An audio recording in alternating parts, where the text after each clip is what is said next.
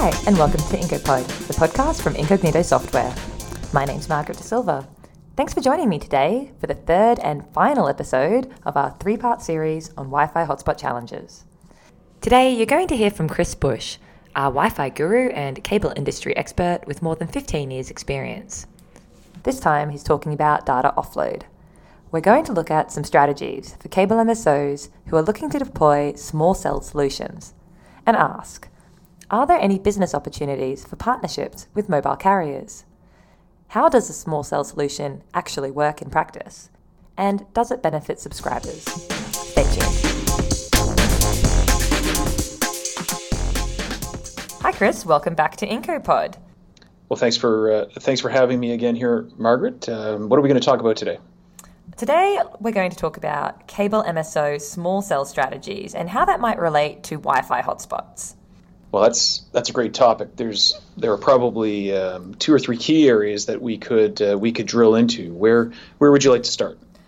Let's start with looking at what is, I guess, the opportunity when we're talking about cable MSOs for not just Wi Fi hotspots, but data offload when you're a cable operator, you obviously have the benefits of, of a fairly uh, fiber rich and active, deep network infrastructure at, at your disposal.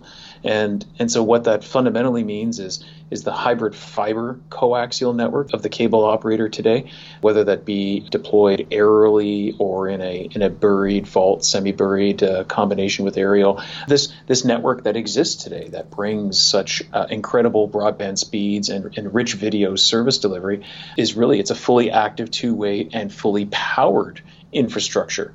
Uh, and so the, the opportunity then is to leverage that infrastructure uh, from the cable operator's perspective uh, into the opportunities that exist with potential partnerships around data offloading for uh, various various LTE based concerns. And so oftentimes what that means is uh, even just beginning simply with deploying Wi-Fi assets that would be in the cable plant itself, in that cable operator power managed uh, right of way. And those Wi Fi assets being done in a, in a coordinated fashion. Um, there can be hotspots based on sort of typical, you know, redirected services for branded uh, splash pages, branded location-based hotspots, and then there can be hotspots from the same platform uh, served from that right of way that are working in conjunction with the LTE network in terms of network discovery and then seamless handover, seamless roaming between the LTE data and the Wi Fi data that really is now two networks being logically joined together as, as, as one service. So it's quite interesting because we're not just talking about traditional mobile carriers here, we're talking about an actual partnership between, say, a mobile carrier and a cable MSO. That's absolutely true. And in fact, when you can think about it, it's almost as though this is the moment when the two personalities that exist in most of our mobile devices, whether they're being tablets or, or mobile phones, those two personalities being the, the licensed wireless interface from the device, typically a 3 4G LTE side of the of the device with our mobile carrier, are coming together with the, the Wi-Fi interface, that Wi-Fi personality on those devices, where where where the Wi-Fi can be served from, in this example, the the cable MSO from their their managed, fully powered uh, right of way. And so, by strategic placement of uh, Wi-Fi hotspot services along the cable MSO's right of way, in partnership with the LTE network operator, we can bring those two personalities of our one device together and create that unified experience. So it, it really is, as you say, it's an opportunity to bring these two businesses together. Then cable MSO Wi Fi would be evolving in this kind of small cell opportunity. How would that help with the user experience or filling in some of that LTE network for seamless roaming? Well, well, I think that's exactly it. Uh, it really is a strategic opportunity, uh, if you will, for the LTE operator to uh, create infill where where otherwise it'd be challenging for for them to achieve. Think about suburban development, sort of the urban sprawl, if you will, of of housing and the, the semi-urban mixtures that occur typically in in that type of development in our communities where there's light commercial, medium commercial, you know, in similar locations as as light medium residential subscribers are. That typically means there's going to be a, a very rich cable MSO network experience available in that area. Again, there's a lot of of residential uh, development there. But the LTE network operator likely has tower assets which are fairly capital intensive and fairly restricted in terms of permitting process where they may be uh, constructed. Associated oftentimes on the edge or on the fringes of these uh, sort of suburban development areas, typically more aligned with serving major major roadways, highways, infrastructure, that nature. And and so this partnership, if you will, from a, a cable right of way perspective for the LTE operator is a brilliant moment where an infill of LTE strategy can occur in order to get in where towers can't and to establish that level of LTE experience combined with some seamless roaming and the opportunity to hand data off when it's when it's necessary or when it's desired uh, in a seamless way. So I think it really is a win-win from both the LTE operator and the cable MSO operator perspective. What would be an example of when this kind of strategy might be beneficial to, say, a user, a subscriber? Well, I, I, think it's probably, if we think about it from that user experience perspective, you know, the, the desire is is obviously to, as more and more of, of our daily use of the experience that we consume is uh, from the IP network, it's really beneficial uh, to be able to allow the, the best available network path at any given moment in time to be automatically chosen for the subscriber. Again, part of that seamless handover and and that roaming relationship, if you will, between LTE and Wi-Fi to exist. Again, as more and more functions that the customer is inherently using when they're pressing on their, their screens are all native IP-driven bandwidth in the network. What really counts for the subscriber experience is high bandwidth, low latency equals a responsive and enjoyable customer experience. We just want uh, an autonomous relationship behind the scenes to make sure that if that happens to occur over LTE or if that happens to occur over Wi-Fi, then then so be it. The end result again is still a low latency and highly efficient network throughput for all of the IP applications the customer is using.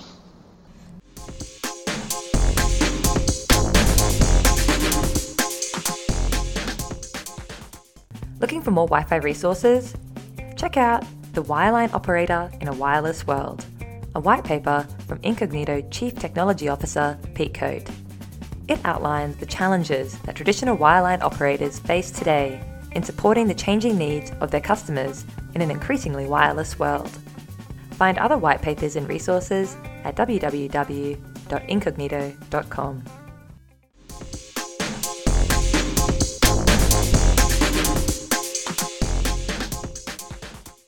So, Chris, with all these different moving parts that we've just spoken about, what are some of the real specifics? What are some of the bits and pieces that how this all fits together on the network? Sure. Uh, you know, in in this case, we're really talking about two networks when we think about it. There's the mobile network operator and there's the, the, the cable operator. For the cable operator, the, the moving pieces are um, are fairly well understood, at least in that domain. It's it's about reusing typically the DOCSIS-based bandwidth. Um, so this is the data over cable bandwidth that's already uh, on that coax line uh, that is in the cable operator's right of way. You know the speeds there are simply tremendous. I mean there are gigabit speeds on on DOCSIS networks today available for most cable operators and so the opportunity then to attach typically a strand based or, or some uh, pedestal based external enclosure that offers a, a Wi Fi hotspot service from that enclosure that then also offers a, a managed network path to the LTE operator's small cell or picocell device. And so this would be a two box solution, and you think about it physically, that is is hung on the strand or is mounted in the pedestal. And what you really have are, are two discrete radio units, one for Wi Fi and, and one for various LTE bands. And the, the behind the scenes of these two networks really is, is all around parts of what Incognito is enabling. We can manage the respective Wi Fi hotspot services uh, across very large service groups, as well as provide a, a managed network path encapsulated over the entire DOCSIS network and delivered into the LTE network operator, uh, again, as a, as a managed facility. And so it's that ability to at least deploy efficiently and, and in an automated way these devices into the network such that for the field personnel that are involved in the actual you know the mechanical attachment of them it really is just that it's the mechanical attachment and we have the software back office systems automating the the entire existence of what services are going to be delivered into those platforms. Now, at a, at a higher level above, there's obviously some coordination between signaling uh, and management of when client sessions start to begin to arrive on either the Wi-Fi side of, of this topology or the LTE side of this topology.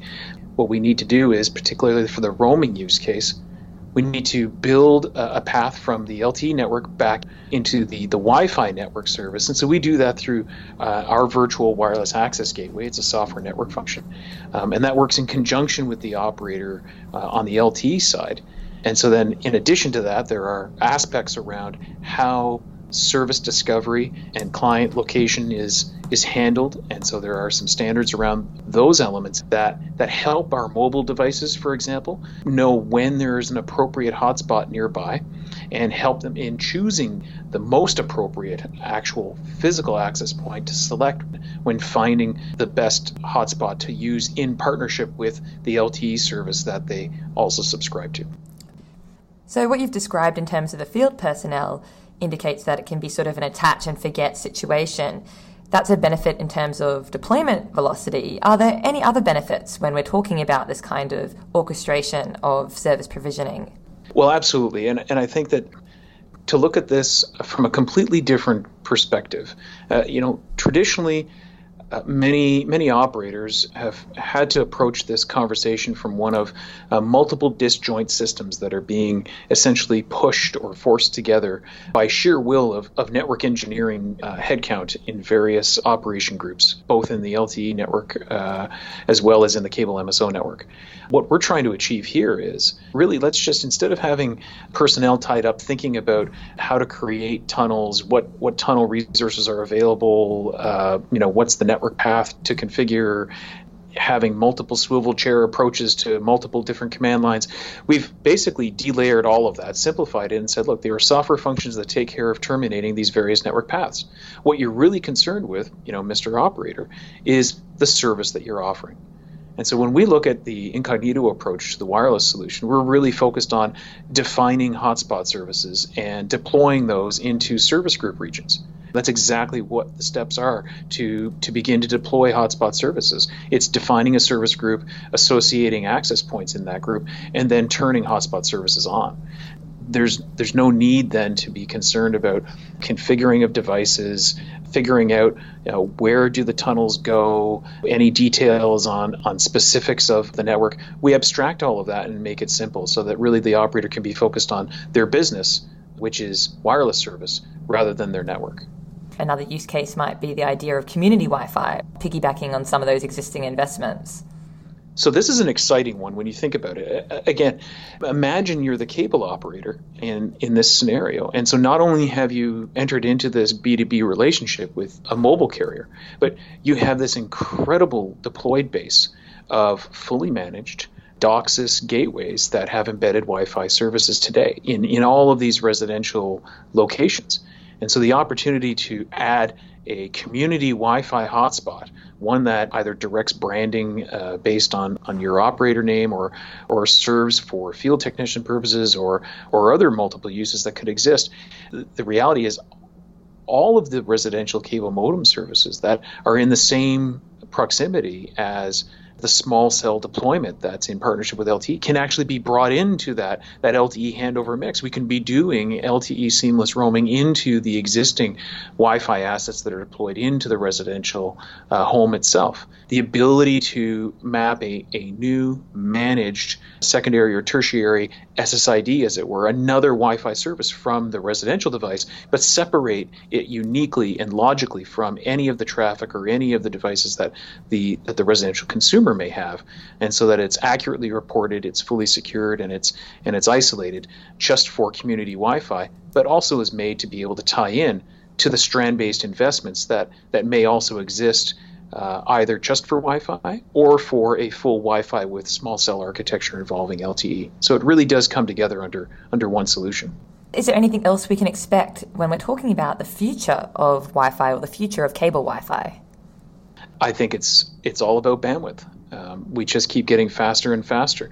The the DOCSIS standards uh, give us tremendous room to grow already today you know speeds that are possible beyond one gig, five gig. There's a there's a horizon for 10 gigabit DOCSIS. So these are all incredible opportunities to reuse, continue to reuse the existing cable operator coaxial strand investments. But there's also, again, we mentioned earlier that the hybrid fiber coax network is a fiber and coax network. So even deploying uh, some of these investments with fiber based backhaul is entirely possible. Um, and so I think that it's all about speed and it's all about continuing to segment down the service group size in the network on the LTE and, and Wi Fi side of the conversation.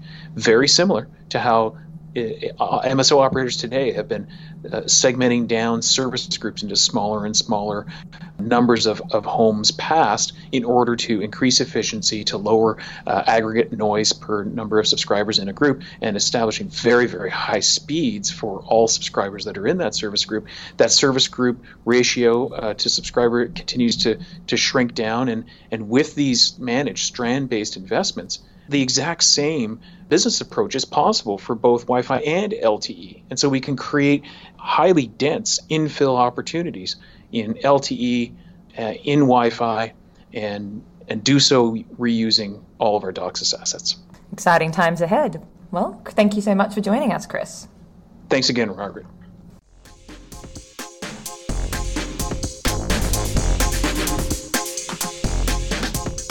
We'll be back with more episodes of IncoPod soon.